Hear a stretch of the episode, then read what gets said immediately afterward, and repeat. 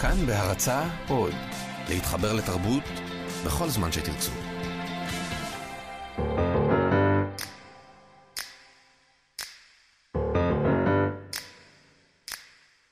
שיר של uh, המשורר האמריקאי של סילברסטיין, מחבר רב המכר העץ הנדיב, מתוך ספר שנקרא "הכל בפנוכו" וראה אור ב-2014 בהוצאת מודן, ויצא כך שאני, במקרה, נועם פרטום, תרגמתי אותו. והשיר הזה נקרא "אוכל איטלקי". הכי בעולם, אני משוגעת על אוכל איטלקי. אני אוכלת אותו בלי סוף, כמעט כל הזמן. לא רק כי הוא ממש טעים, אלא גם כי הוא מתחרז פשוט מצוין. פפרוני, קנלוני, מקרוני, ריגטוני, ספגטיני, סקלופיני, רדיאטורי, פומודורי, ג'בטה, ברוסקטה, קרוסטיני, אינסלטה, גרמולטה, מניקוטי, מרינרה, קרבונרה, אנטיפסטי, שרימפס פרנסז, בולונז, רביולי וקנולי, מיניסטרונה, מסקרפונה, מוצרלה, טליאטלה, ארבעה זוקיני בפניני, פטוצ'יני ולנגוויני, פרוסות של הודו טטרזיני, טורטליני, רולטיני, אופס, נקרא לי הבקיני.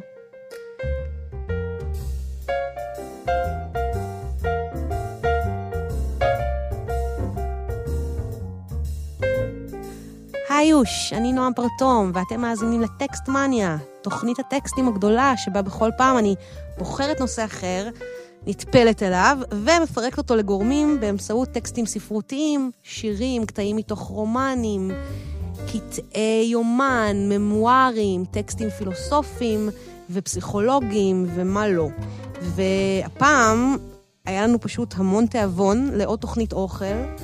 ריירנו אחרי התוכנית הקודמת, לא יכולנו להסתפק, היו לנו עיניים גדולות והיינו גרגרנים ופרסרים ומה לא. אז uh, הנה עוד תוכנית אוכל, מתחילה לה ממש עכשיו.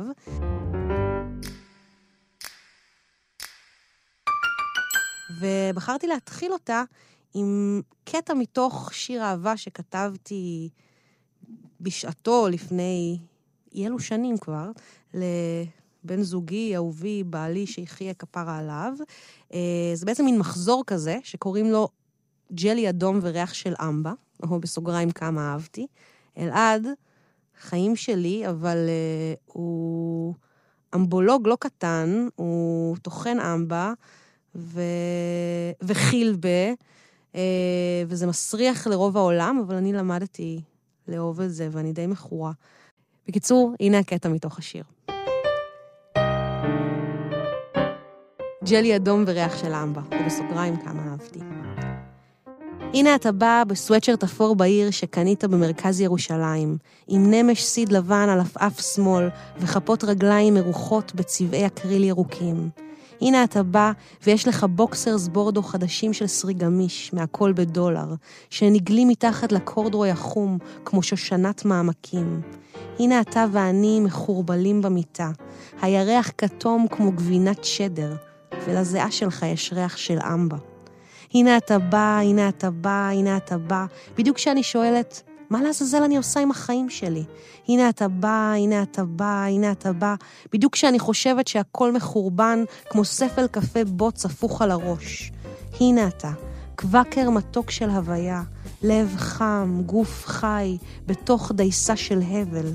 הנה אתה, שר לי בקול בריטון. את יפה כמו כדור פורח, את נעימה כמו פודינג עטוף זמש, את פחזנית מלאה קצפת, שהוכנה במיוחד בשבילי.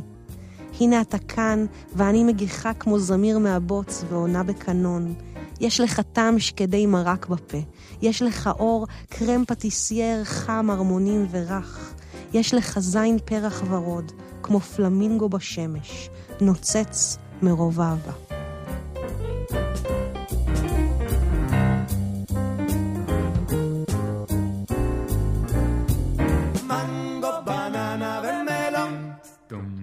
de vache, de guinamon, mango, banana, the melon, de vache, de guinamon, mango, banana.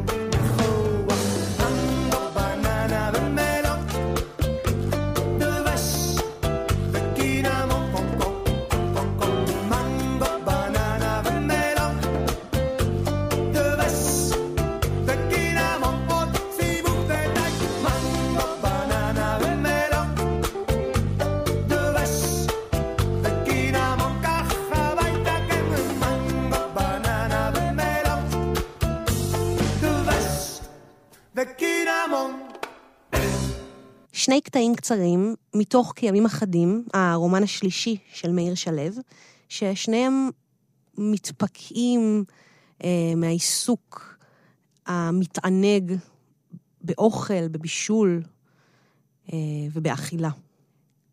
הנה, ככה זה הולך.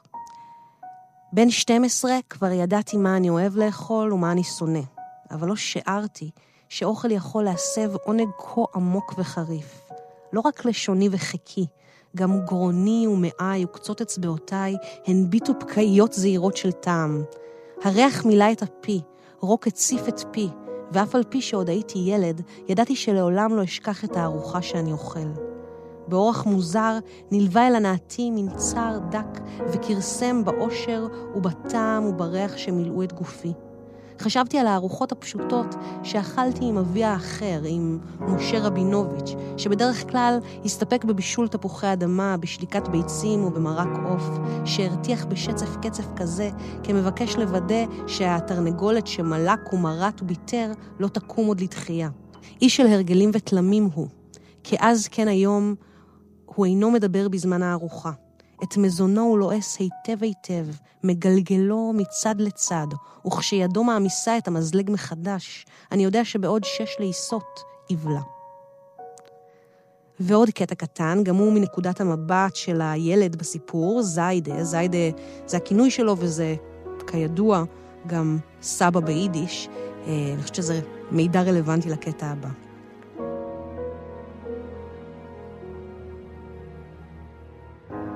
הוא בחש בתרווד של עץ, קירב את פניו אל הסיר ורכרח. מה הסוד של הטעם, זיידה? שהכל יהיה רענן, שהכל יהיה עדין, רק לנגוע, רק לשים אחד על יד השני, רק להראות לאוכל את התבלין שלו.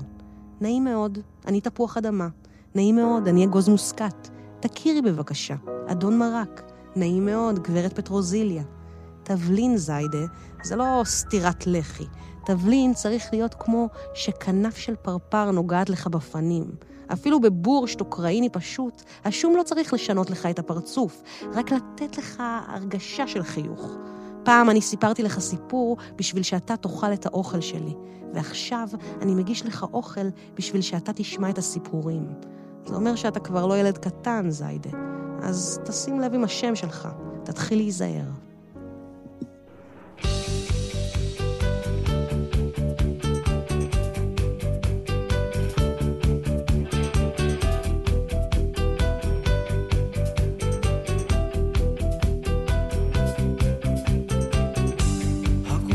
שבגנך מול החום שבגני, הבונקר לשמאלך מול הפגז שבידי.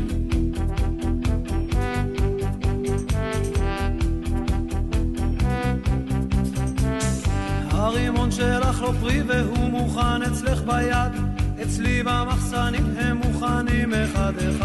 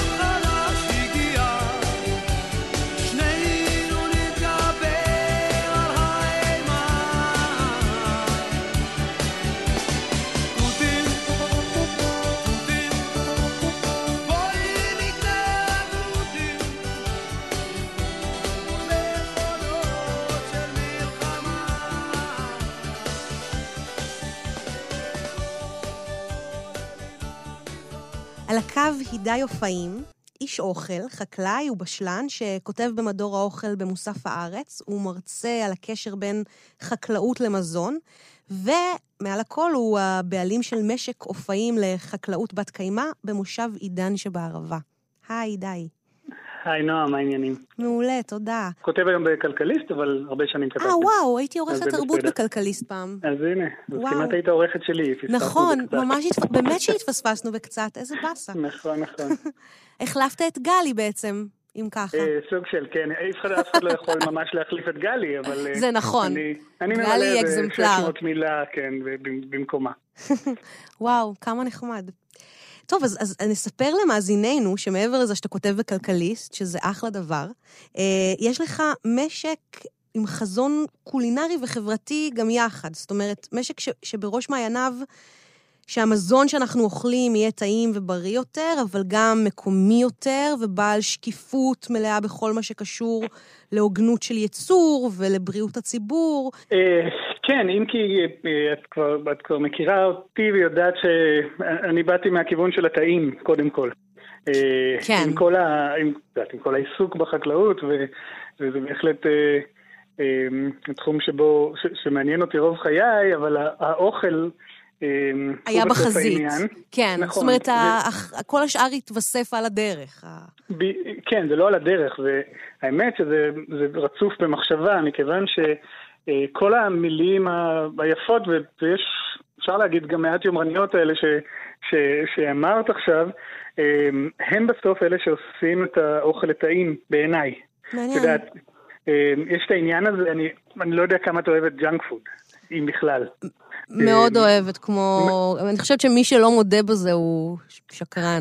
אז את יודעת שככה, מבלי להיתפס כשקרן, זה עבר לי.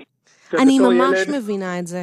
אני נכון, מאוד- כאילו, השתפר אצלי. כן. הטעמים האלה באיזשהו, באיזשהו שלב הופכים להיות מלוחים מדי, מתוקים מדי, חריפים מדי, הכל חוץ מ...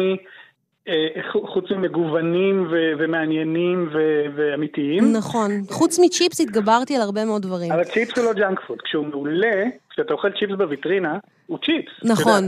זאת אומרת... הוא כאילו מתעלה למעמד של... אה, של אוכל אוכל ראוי לשמו.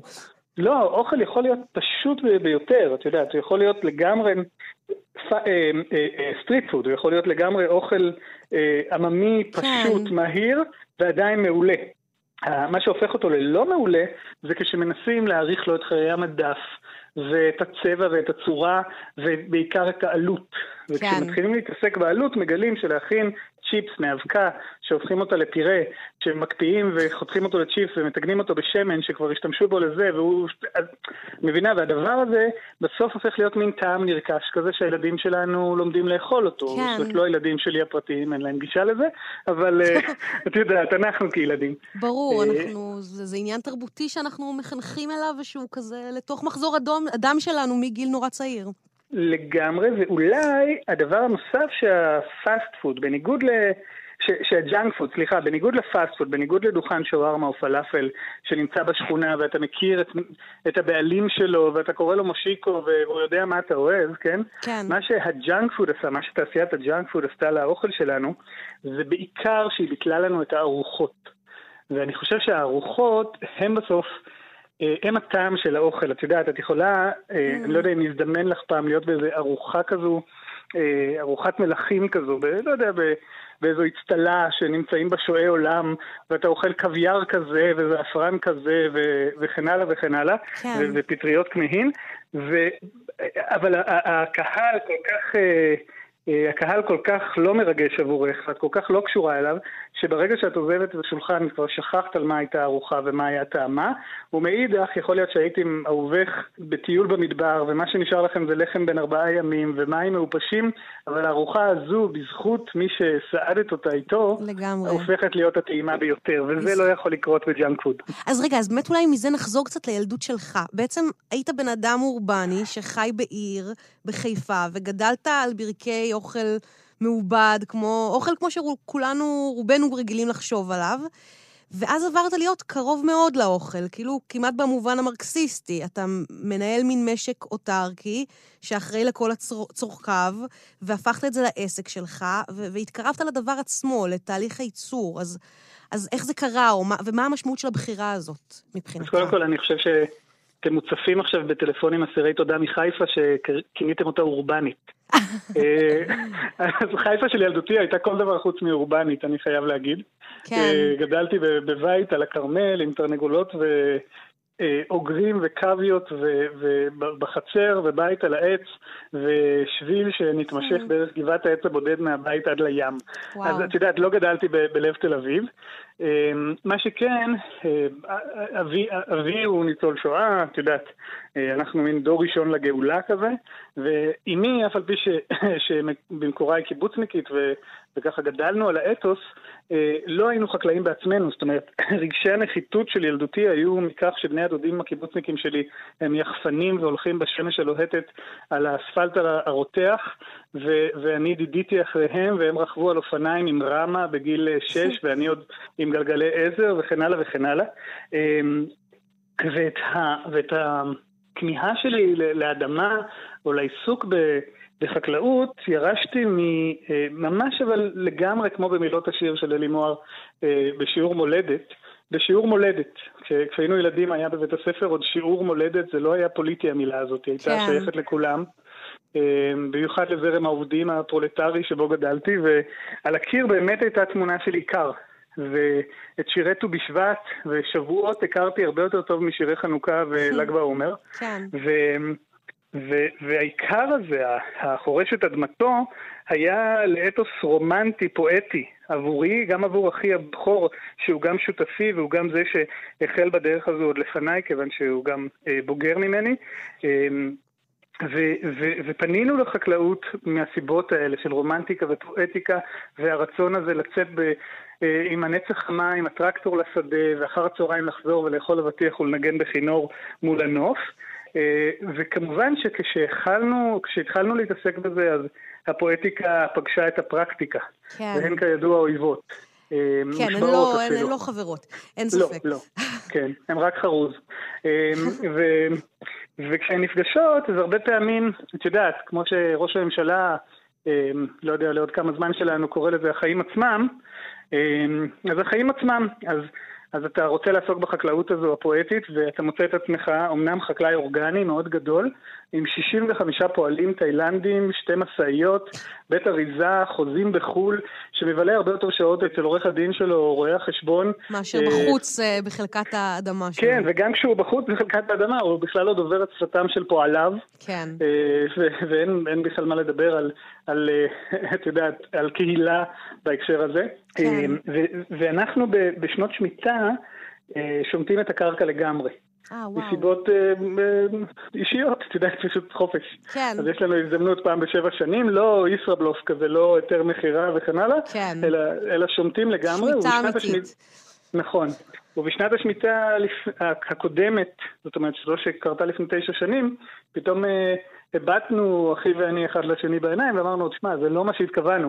כן. אה, זה היה אמור להיראות משהו אחר, וכך באמת התגלגלנו, או לא כך התגלגלנו, חתרנו, אה, אה, חתרנו, חרשנו, גמענו במרץ את הדרך למשק לחקלאות שנקראת חקלאות בת קיימא. אגב, המושג בת קיימא הוא מושג מאוד פשוט, המשמעות שלו זה שהוא מצליח לקיים אותך. כן, הכי sustainable. כן. כן. אמ, ומשם הגענו לזה, ואני, את יודעת, היום, תשע שנים אחרי, מ-65 פועלים תאילנדים, נשאר אה, טין, פועל אחד שהוא הגוי של שבת שלנו, כיוון שאנחנו כשרים, ויתר 92 הפועלים שלנו הם ישראלים מקומיים. וואו, שזה מאוד נדיר בערבה שיש אה, פועלים מקומיים ולא תאילנדים. נכון, אם כי אני חייב להגיד שלא כולם בערבה, אלא הרבה מהם מצויים, כיוון שחלק מהרעיון של ה-sustainability, של הקיימות, היא שאנחנו אחראים על מלוא שרשרת הערך. כלומר, אנחנו מגדלים, את יודעת, אומרים farm to table, זה מושג כזה שמשתמשים כן. בו היום, גם בקולינריה וגם ב-sustainability. אז אנחנו seed to table, אנחנו מן הזרע לשולחן, כיוון שאנחנו מגדלים את האוכל שאוכלות העיזים שלנו, אחר כך אנחנו מגדלים את העיזים, חולבים את העיזים, עושים את הגבינה, אורזים אותה, ממתגים אותה, משנים אותה ברכבים שלנו לחנויות משק שלנו ולבתי קפה שלנו, אה, מה שגורם לכך שכל שרשרת הערך הזאת היא בידינו, וכך אנחנו גם יכולים להעסיק את 92 העובדים שלנו ב, אה, שעובדים איתנו בהגינות, כלומר אף אחד מהם לא מקבל שכר מינימום, אין אצלנו את המושג הזה. וכל האתיקה הזו של באמת של הסחר ההוגן, וזה זה הכל הגיע מהחיבור הזה ל... לאדמה, מההבנה איך משהו נוצר ממש מבראשית, זאת אומרת, מאיפה הגיעו התובנות האלה ושינו את האופן שבו אתם עושים דברים? אני, אני חושב ש... את יודעת, אני, בזה בדרך כלל אני עוסק. טעם האוכל אה, מקורו בנפש האדם, כן? לא, לא בבלוטות, בבלוטות שנמצאות בחך שלנו. כן. אה, ו- וכשנפש האדם, בייחוד של נפש של יצרן, כן? אה, צריכה להיות פי וליבו, או בטנו, צריכים להיות שווים. כן. זה אוכל שבסוף, ובעיקר כשנהייתי אבא ונולדו לי הילדים, אני נותן להם לאכול את האוכל הזה. עכשיו, אני חושב על, על הבעלים של מקדונלדס. אה, הוא לא אוכל את האוכל הזה, את יודעת. כן. הוא קונה בהול פוד אוכל אורגני. נכון. הוא מאכיל את זה אנשים אחרים, וכיוון שפה אני פוגש את הקהילה שלי כל יום, ואני מסתכל לאנשים בעיניים כשאני פורס להם מן הגבינה, אז, אז יש, יש איזה משהו שהופך את זה לשלי. כן, לרצון שתהיה הלימה בין כל ה... נכון, כמה שניתן. אגב, אנחנו לא דתיים משום סוג. אנחנו משתדלים, אנחנו עושים השתדלות כמה שניתן, ויש דברים, למשל דבש, אני לא יכול לגדל אורגני, כי אה, מכל מיני סיבות פרוזאיות, אין מספיק מרחק לאזורים לא מרוססים, ואת יודעת, כן. כל מיני דברים כאלה. אז אנחנו, הרבה יותר חשוב לי הרבה פעמים שהדבש יהיה מקומי מאשר שיהיה אורגני מיובא. אמ, וכן הלאה וכן הלאה. ואני חושב שבסופו של דבר, לא בסופו של דבר, מתחילתו של דבר, העניין הזה משפיע על טעם האוכל שלנו. אמ, אני לא, את יודעת, אם תניחי בפ- בפניי בעיניים עצומות גבינה, עיזים אה, מצוינת ש, שנעשתה במשק שלנו, או קוטג' של תנובה, כן. אה, אני מת על קוטג'. במיוחד על הלק הראשון הזה, את יודעת, על הכף הראשונה. זאת אומרת, אתה ש- עוד אוכל קוטג', זה לא שה...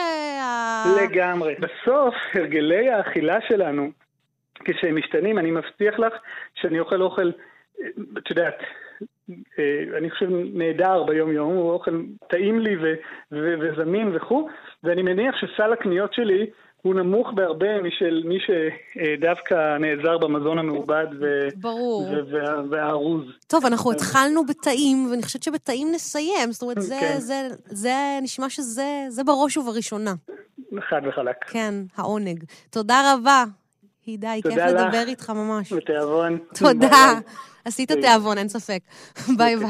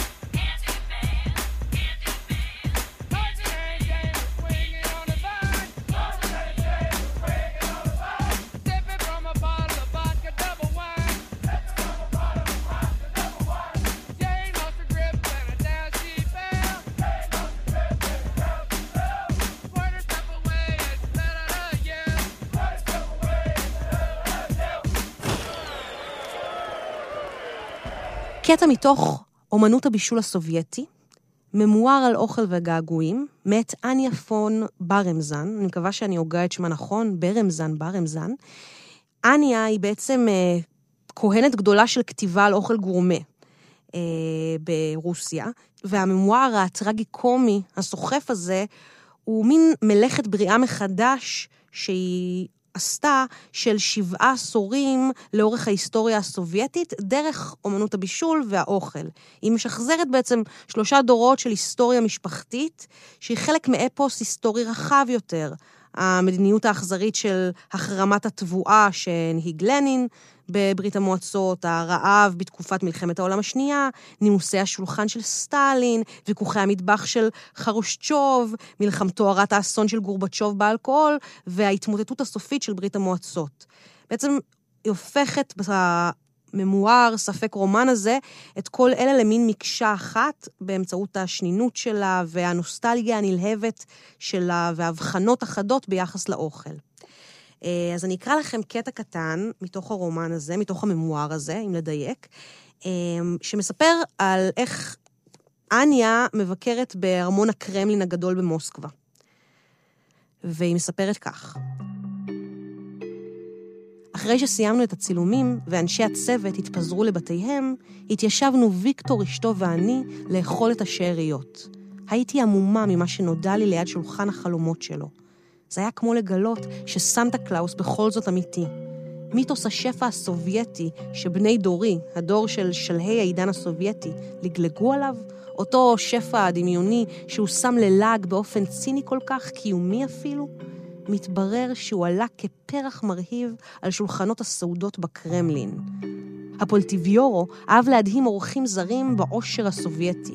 שיירות רכבות מכל רחבי האימפריה נשאו נקניקים מאוקראינה בכלי חרסינה, פירות בשפע מחצי האי קרים, מוצרי חלב מהרפובליקות הבלטיות, ברנדי מדגסטן. ההקצאה המקובלת בסעודות הרשמיות עמדה על שלושה קילוגרמים של מזון לאדם. קוויאר שחור נצץ בקערות קריסטל על גבי קירות קרמלין שנחצבו מקרח ונצבעו במיץ סלק אדום. כבשים בושלו בשמותם ואחר כך טוגנו בשמן עמוק. חזירונים התהדרו בעיטורי מיונז ובעיניים מזיתים.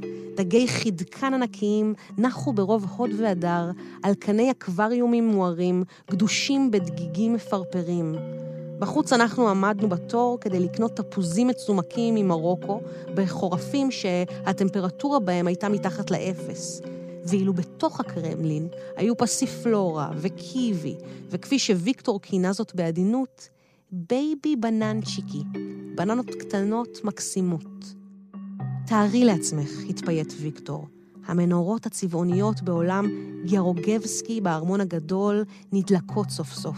ההמנון הסובייטי מתחיל להתנגן. כולם משתאים למראה כל כלי החרסין הנוצצים והקריסטל הבוהק. האחראים על כללי הטקס בממשלו של פוטין השליכו לפח האשפה את כל הזוהר והבוהק. אני משערת שבעיר שמספר המיליארדים בה הוא הגדול ביותר בעולם, עיר שיש בה מכון פילאטיס בכל פינה ומשלוחים אוויריים יומיומיים של סשימי מטוקיו, מצגי שווא גסטרונומיים לא היו נחוצים עוד. על כן נזנחו סוף סוף אגדות השפע המבוימות, ועימן כל כלי הקריסטל והקוויאר מדייג שאינו בר קיימא. במקום 15 זקוסקי, כללו כעת הסעודות בקרמלין פירושקי בגודל ביס.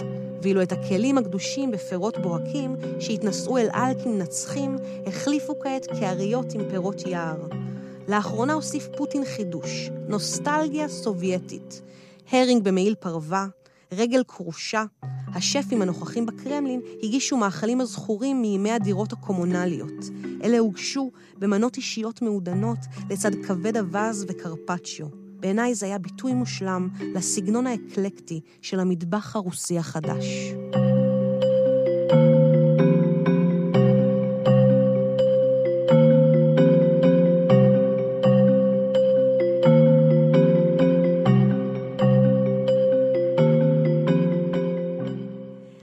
הקו רונית ורד, עיתונאית אוכל ומחברת ספרי אוכל ומסעות. פינת אוכל, המדור השבועי שלה במוסף הארץ, עוסק בתיעוד תרבות האוכל המקומית. היי רונית. אהלן, ערב טוב. ערב טוב, מה העניינים? מצוין. אז תגידי, איך הגעת בעצם לעיסוק באוכל? אה, זהו, זה תמיד קצת מפתיע ומבלבל אנשים, כי בעצם הגעתי דרך המילים ודרך האהבה לאוכל. זאת אומרת, אני לא שפית, אני לא מבשלת. זאת אומרת, אני יכולה לבשל, אבל אני לא ממש אוהבת את זה. אה, וגם לא גדלתי על ברכיה של אם בשלנית. אה, אבל תמיד כששואלים אותי, אני אומרת שאני חושבת שמצאתי את האהבה לאוכל דרך דפי הספרים. הייתי מהילדות האלה שהראש שלהם תקוע בספרים, וב... והדימויים של האוכל בדיוק, מגרים. אותן. כן, וטעימים להן. הנקניקיות הנמסות על הלשון של אריק קסטנר, והזבדה והפירות יער, והלחם החם של הרוזנת דה סגיר, אה, ואומצות כרישים ולוויתנים. אה. בקיצור, אז ככה פינטזתי לי את דרכי דרך אה, דפי הספרים. אני כל כך מבינה ומזדהה מזדהה. ומתחברת לזה מאוד מאוד. אז, אז זהו. אה, דרך אגב, כשאתה חוזר לספרים האלה בתור אדם בוגר, אחרי שבנית תילי תילים של דמיונות בראש, אתה מבין שהסופרים הטובים באמת ציירו את המילים מאוד בפשטות. אתה בנית את הדמיונות. המילים הן מאוד מתארות אוכל ככה בפשטות, וזה סוד הקסם.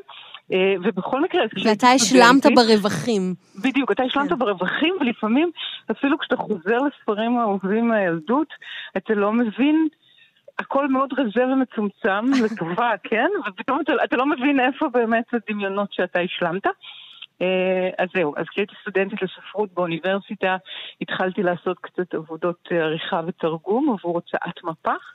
Hmm. אה, שהייתה בעצם ההוצאה הראשונה שהוציאה את מדריך מפה לטיולי אוכל, ומיפתה מסעדות ומקומות מעניינים שקשורים לאוכל, וככה לאט לאט שהם הבינו שאני מאוד מאוד אוהבת לאכול, אה, שאהבו אותי. איזה אה, יופי. וככה התחלתי את דרכי בעצם. מעניין נורא. ובאמת, את מעבירה הרבה מאוד הרצאות על אוכל, אז, אז מה חשוב לך לספר לאנשים על אוכל? זאת אומרת, אה, דברים לא טריוויאליים, ניפוץ מיתוסים על אוכל, מה חשוב לך שידעו? אז? האמת היא שנראה לי שבאמת מה שאני מנסה לעשות במדור במוסף הארץ, זה מה שחשוב לי. זאת אומרת, חשוב לי שאנשים יבינו שאוכל הוא באמת תרבות, אבל לא בתור הצהרה גדולה וריקה מתוכן, אלא שהוא באמת משקף חיים של אנשים. כן. אה, אז אני כל שבוע מנסה להתמקד או באדם או במקום, ובעצם לספר את הסיפור של האנשים האלה, אה, כשהמחנה המשותף או, או הדרך בעצם לעשות את זה, הצוהר שממנו אני מתבוננת על הדברים, זה אוכל. כן, התרבות אה, בראי האוכל. את בעצם מין אנתרופולוגית של אוכל. קצת, קצת. זה באמת מדור, אין בו מתכונים, אה, הוא עוסק הרבה בהיסטוריה קולינרית ובתרבות של אוכל ובאנשים ומאיפה הם באו, ומכיוון שאוכל זה חוויה כל כך חושית ומערבת באמת כל החושים, אז אה, הכל מאוד רגשי. כן. אה, כי אוכל הוא פה- באמת מאוד משקף אה, תהליכים חברתיים ו- וזהות ויחסים בין תרבויות ויחסים בין המינים והכל שם. הכל שם, ובארץ כמו ישראל, הכל שם מועצם פי אלף. זאת אומרת, אנחנו באמת ארץ אה, צעירה וחדשה, אבל שיושבת על חבל ארץ עתיק יומין, עם היסטוריה מורכבת ועשירה, ובאמת, אנשים לפעמים שואלים אותי, איך יכול להיות שכל שבוע את נוסעת ועדיין... יש סיפורים מעניינים, כל כך הרבה שנים, כי פשוט יש. אה, כי באמת המגוון, גם האנושי וגם התרבותי, אה, וגם אין לזה סוף. זאת אומרת, אה, אני מבקרת הרבה אנשים שעושים דברים, אחד הדברים החביבים עליי זה באמת אנשים שעושים דברים ככה, מתמחים בדבר אחד, ואנשים שעושים דברים שהם ירשו מאבותיהם, אה, קצת כמו בגילדות העתיקות, שהם Hmm. עושים משהו אחד במשך הרבה שנים. ומתמחים ומאוד- בו. ומאוד מתמחים בו. זה קצת הדברים שנוגעים לליבי ואני מרבה לכתוב עליהם. אני מניחה שיש בזה איזושהי ראיית עולם רומנטית, אין ספק, אבל אני מאוד מקווה שזה, שזה לא נובע מזה, זאת אומרת, אני לא ריאקציונרת, אני לא רוצה להחזיר את העולם לאחור. כן. ושכולנו, זאת אומרת, המהפכה התעשייתית הייתה חשובה מאוד, ופעם הרבה אנשים היו רעבים, אה, והיום אין ברירה אלא לייצר אוכל באופן תעשייתי ולהמונים. באמת עכשיו אה, שהייתי בפריז לא מזמן, שמתי לב שהם כולם נהיו ארטיזנלים. כלומר, אה, אה, עם כל, כל המאפיות למיניהן, כל המתוקים, הם כולם אמני שוקולד ואמני קרוס, קרוסונים ו... תראי, כמו כל דבר שהפך למגמה, ואין ספק שזו מגמה, וזו מגמה חיובית, כי באמת העולם מבין שמשהו אומנם טוב צמח מהמהפכה הזאת, ואנחנו מסוגלים להזין המונים, אבל האוכל התעשייתי הוא מאוד בעייתי, איבדנו הרבה מאוד דברים, אז אנשים כן באמת מנסים לשוב לאחור וללמוד דברים מאותם אה, חברי גילדות ישנות ומטכניקות מסורתיות ולעשות דברים באופן איטי יותר, כמו בכל דבר שהפך למגמה או, או משהו שמאוד נפוץ, אז יש גם קצת כאילו, יודעת, אומני קרואסון. אני משתדלת לא להתייחס לאומני, אה, אה, אבל כשזה קורה וזה אמיתי, יש בזה המון כנות ויש בזה המון יופי. אה, ואפשר למצוא פה בארץ, את יודעת, צבי דוד קונדיטור, שהוא דור שלישי לשושלת קונדיטורים שהיה לה מאפיות בבגדד, יושב במקום קטן בשוק בפתח תקווה ועושה עוגיות בדיוק באותו אופן שעשו האבות שלו, וזה מקסים. זה פלא גדול, בדיוק, זה זה חוכמה עתיקה שמשתמרת. בדיוק, ובאמת כשהוא אה, יחלוף, כאילו כשהוא, אין, אף אחד לא רוצה להמשיך את דרכו. זו עבודה קשה, מייגעת. גם אני, לו הייתי אחד מבניו או בנותיו, לא לא בטוח. שהייתי רוצה לעבוד כל היום. ודרך אגב, אפרופו כנשים, אין ספק שהמהפכה התעשייתית וכל מה שקרה בעניין של המזון שחרר את כולנו והכל. כן. אז שוב, יש משהו מאוד יפה ויש המון דברים ללמוד ממנו, ובסופו של דבר גם, אוכל שמיוצר בקנה מידה קטן, באופן ארטיזנלי וביד, הוא באמת באמת כמעט תמיד טעים, טעים יותר יותר. ממשהו שכן. ללא ספק. אמ, אז אולי באמת לסיום תקראי לנו איזה קטע מאחד מטורייך שבאמת עוסק ב... באופה העכואי האחרון. נכון. אה, זה בעצם טור שפורסם ב-2012 בעקבות בוקר שבילינו עם אה, פחרי בשטאווי, שהוא אחרון האופים השכונתיים של עכו, אה, וזה הולך כך. אדון בשטאווי משייף את קצהו המחודד של מרדי העץ הארוך, ומוציא בעזרתו פיתות חמות מהתנור. לכל תנור יש אופי משלו. זה שנתנו לו המבנה, שיטת ההעסקה, אופן פיזור החום וקווי אישיות חמקמקים. וזהו ניצב במאפייה השכונתית בעכו, הוא תנור עצים בן למעלה מ-200 שנה. את כרס האבן הרחבה מפתה מדון בשטאווי בקורות עץ, והאש הפתוחה מלהיטה את חלל התנור ואת הלבנים המרפדות את קרקעיתו. לטעמם של המאפים הפשוטים היוצאים מהכבשן, כאחי סומסום או מנעיש, פיתות שטוחות הנאפות עם שמן זית וזעתר או ממרח עגבניות ובצל, קשה למצוא מקבילות בעולם מודרני של תנורים עתירי טכנולוגיה. הטעם המיוחד שמעניק תנור העצים עתיק היומין למיני מעדנים לא שמור רק למעשה בצק. שכנה מתגוררת באחת הסמטאות הסמוכות, נכנסת כדי לבקש מאדון בשטאווי לקלוט בתוכו ארבעה חצילי בלאדי שחורים סגולים. פועל צעיר מהנהגריה השכנה קונה פיתות טריות, עובר לחנותו של הקצב כדי למלא אותם בבשר טלה נע מטובל בפטרוזיליה, ושב אל המאפייה כדי לצלוט את המעדן בתנור. קצת בדומה לימים עברו. טרם היות תנורי הבישול חלק בלתי נפרד מהמטבח הביתי, בעידן שבו פקדו תושבי השכונה את המאפייה לא רק כדי לקנות לחם לצורכי היומיום, אלא גם לאפות בתנור הגדול סירים ותבניות של תבשילי בשר, דגים וירקות. אבו עדנאן אל-פארן, אבו עדנאן האופה, כך קוראים בחיבה תושבי השכונה לפחרי בשטאווי, האופה המבוגר המייצר את פת לחמם. פעם שכנו מאפיות כמו זו בלב כל שכונה בעיר העתיקה, היום נותרה רק זו האחרונה בשכונת שייח' עבדאללה, וגם אותה פותח בשטאווי בן ה-75 אחת לשבוע, ביום שבת. במשך מאות שנים שימשו המאפיות השכונתיות ששכנו לצד מוסדות ציבוריים נוספים כמו באר המים או בור אגירת השמן כמרכז חברתי שוקק של חיי הקהילה. גם היום צוהלים ילדי בית הספר למראה דמותו של האופה האחרון, והוריהם שקיבלו ממנו מאפי רמדאן מתוקים בימים שבהם צרכו הם את רגליהם בדרך לגן, מסייעים לו בדאגה לאסוף קרשים להזנת התנור, או לצרור מאפים טריים בשקיות ניילון. כשילך לעולמו, לא יהיה לו יורש ומחליף.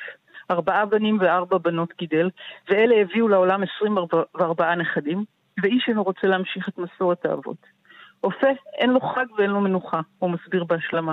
בשבילי זה טעם החיים, בגלל זה אני ממשיך גם בגילי. כשאני נכנס למאפייה ומריח את ריח הלחם, אני מתחזק ושוכח כל מכאוב. אבל אני מבין אותם. העבודה קשה, ולאופה אין חיים מלבד המאפייה. הוא נולד ב-1937 בחיפה. בן לאופה שרכש את משלח ידו מאביו לפניו. ב-1948 עברה המשפחה לעכו, ובהיותו בן 11 החל לעבוד לצד אביו במאפייה העתיקה שננטשה על ידי בעליה בתקופת המלחמה. את הבניין שבו שוכנת המאפייה, הוא מספר, בנה הסוחר העמיד אחמד אל-עקי סביבות שנת 1780. בקומה העליונה של בית המידות המפואר, דוגמה מרהיבה של סגנון הבנייה העות'מאני, גרה משפחת הסוחר, ובקומה התחתונה, כמקובל באותם ימים, נפתחו חנויות ועסקים זעירים, ביניהם גם מאפייה שסיפקה לחם לתושבי השכונה. במרוצת השנים החליף הבניין ידיים, גם בעלה- בעלי מלאכה ושוליותיהם התחלפו בזה אחר זה, אבל תנור העצים המקורי, על הערובה המנקזת את העשן והפתח המפויח, ניצב תמיד מתחת לקשתות האבן הכבדות. זר לו ייקלע לאזור המאפייה, בין כנסיית סנט ג'ורג' לכיכר גנואה, עלול להחמיץ את המקום. שלט מעולם לא נתלה שם לפאר את שם המאפייה, ובימים בהם מוגפת דלת הברזל, נסתרים קירות האבן והתנור מעין אדם. בימי שבת וחג, או בימי חול נדירים בהם פותח בשטאווי את המאפייה, קשה לטעות מחמת הריח החם האופף- את סמטאות השכונה. השכם בבוקר לפני הדלקת התנור, מנקה אותו אדום בשטאווי בעזרת סמרטוטים כרוכים סביב מוטות עץ ארוכים. בדומה לחברי הגילדה הנכחדת מן העולם של מנקי הערובות. הר הבצק התופח ניצב תחת מגבת בחדר הסמוך, שתחת קורתו נאלץ אדם גבוה לכופף את ראשו, לצד תערובות תבלינים, שקי קמח וחומרי גלם אחרים. מרדדת הבצק, זו המניידת גושי בצק עגולים על פס נם סמורטט, היא תוספת צעירה יחסית מ-1955. לפניה נהגו פחרי ואביב חסן, כמו קודמיהם, לרדד את בצק הלחמים השטוחים בעזרת הידיים ובמערוך עץ. משם עוברים עיגולי הבצק למגשי עץ כבדים ויפהפיים, אלה שנבנו בהזמנה מיוחדת על ידי חרשי עץ מומחים ובוני ספינות דייגים ליד חאן הלמדן, ומהם אפופי ענן קמח אל התנור בעזרת מרדי עץ ערוך. מיני המאפים הטריים נערמים בערימות בארגזי הקרטון של השולחן, והלקוחות נוטלים מהם לעצמם ומשאירים את תמורתם. כל איש על פי יכולתו וכיסו, ופניו של רעב ללחם לא הושבו ריקם מעולם. לא סוף המדור, אבל סוף הקטע. סוף הקטע. וואו, תודה רונית, זה היה מאלף ומעורר תיאבון. תודה רבה. תודה רבה היה לך, נועם. תענוג לדבר איתך. תודה. ביי ביי. ביי ביי.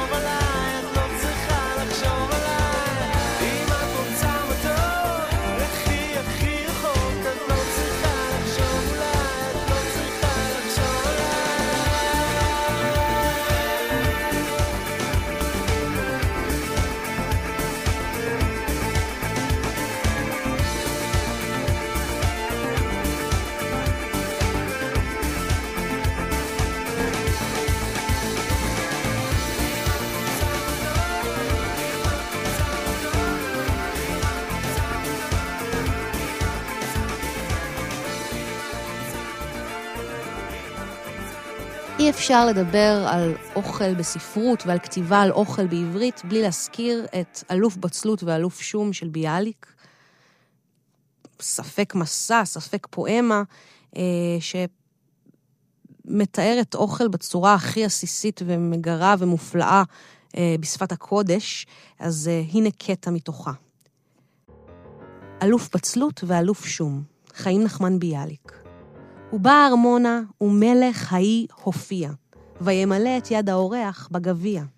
ויהי אך טעם מדם העיניו, ותפקחנה עיניו.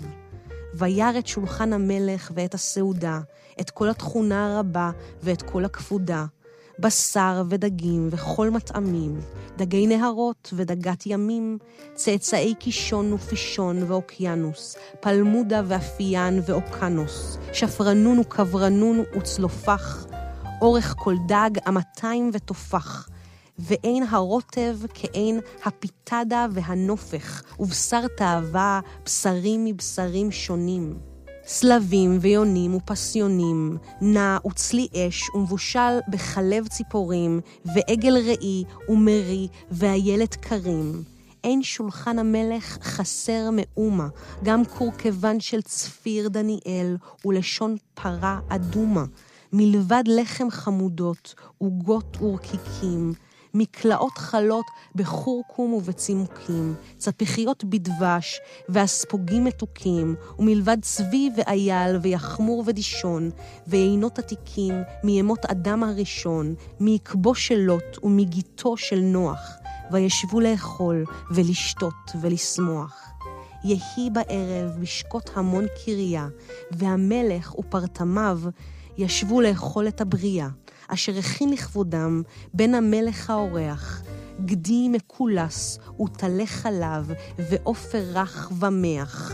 כולם צלי מבוצל ומבוסם, מעשה רוקח, מתבוססים בשומן זהב רותח, ופירורי בצל דקים שקופים אטומים, צרובי אש ואדמדמים חומים, זרועים על הצלי כגרגרי אלמוגים, ומרמזים ליצר האכילה באלף עיני ערומים, וטובעים בלי לשון ודבר שפתיים, את החך ואת בית הבליעה, ואת השיניים, ואת הקיבה ואת הלחיים, וחדי יין ומזרקי עסיסים, מגפני אספמיה, ואשכולות איטליה וקפריסין, עומדים על פני השולחן בתווך, ככהנים על דוכנם, בברכת הזבח, ומשקרים לבטן. בואי ואריאבך.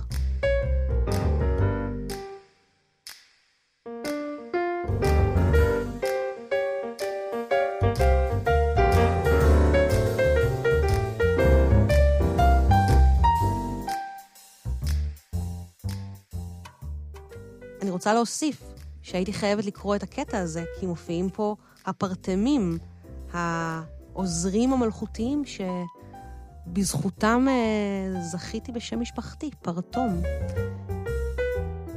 זאת הייתה התוכנית של טקסט מניה, אני מקווה שיתעורר לכם התיאבון ביחד איתנו, ושעכשיו תלכו ותשביעו אותו. אה, תודה רבה למרואיינים היקרים שלנו, להידי אופאים ולרונית ורד, ששניהם היו נפלאים, ותודה רבה למאיה קוסובר, העורכת האחת והיחידה שלי. אני נועם פרטום, ותודה גם לספרייה בסנטר, אה, הבית הספרותי שלי, אליו אני הולכת כדי לפשפש בספרים ולמצוא פנינים ולהביא אותן לכאן לתוכנית. תאזינו לנו באתר תאגיד השידור, אה, כל התוכניות של טקסט מניה פרוסות שם לפניכם, לרשותכם, מתי שתרצו. זהו, שבוע הבא, או תוכנית של טקסט מניה, על נושא אחר. ביי.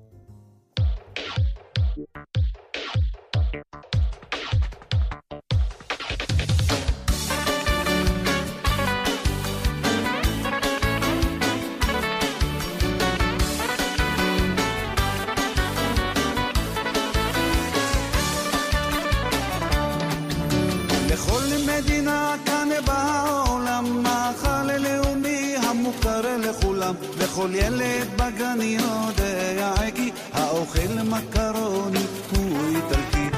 לאוסטרים בווינה שניצל טעים, והצרפתים אוכלים צפרדעים. הסינים אוכלים אורז דק ורזה, הקניבלים אוכלים זה את זה. ולנו יש פלאפל, פלאפל, פלאפל. לאבא מתנה, גם אמא קונה, לסבתא הזקנה, נקנה חצי מנה. וגם אחותנו היום תקבל פלאפל,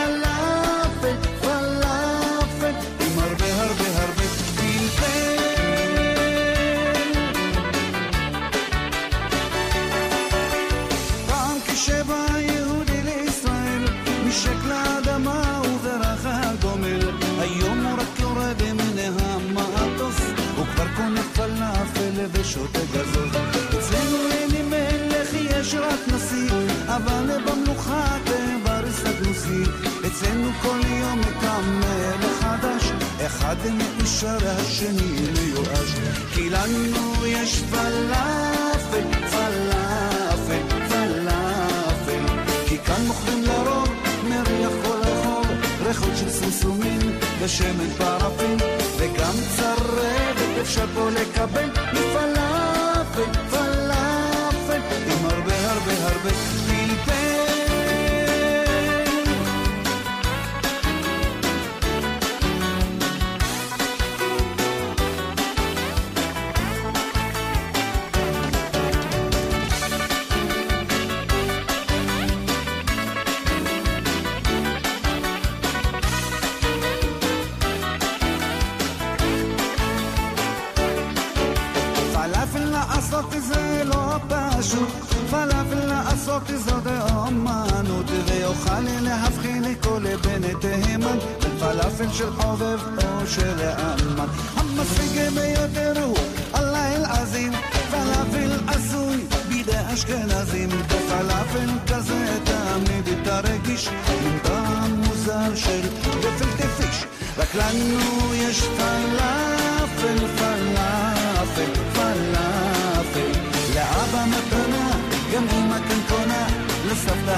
מנה, נקנה חצי מנה, כי זה המאכל הלאומי של ישראל, פלאפן, פלאפן, עם הרבה הרבה הרבה, עם הרבה הרבה הרבה, עם הרבה...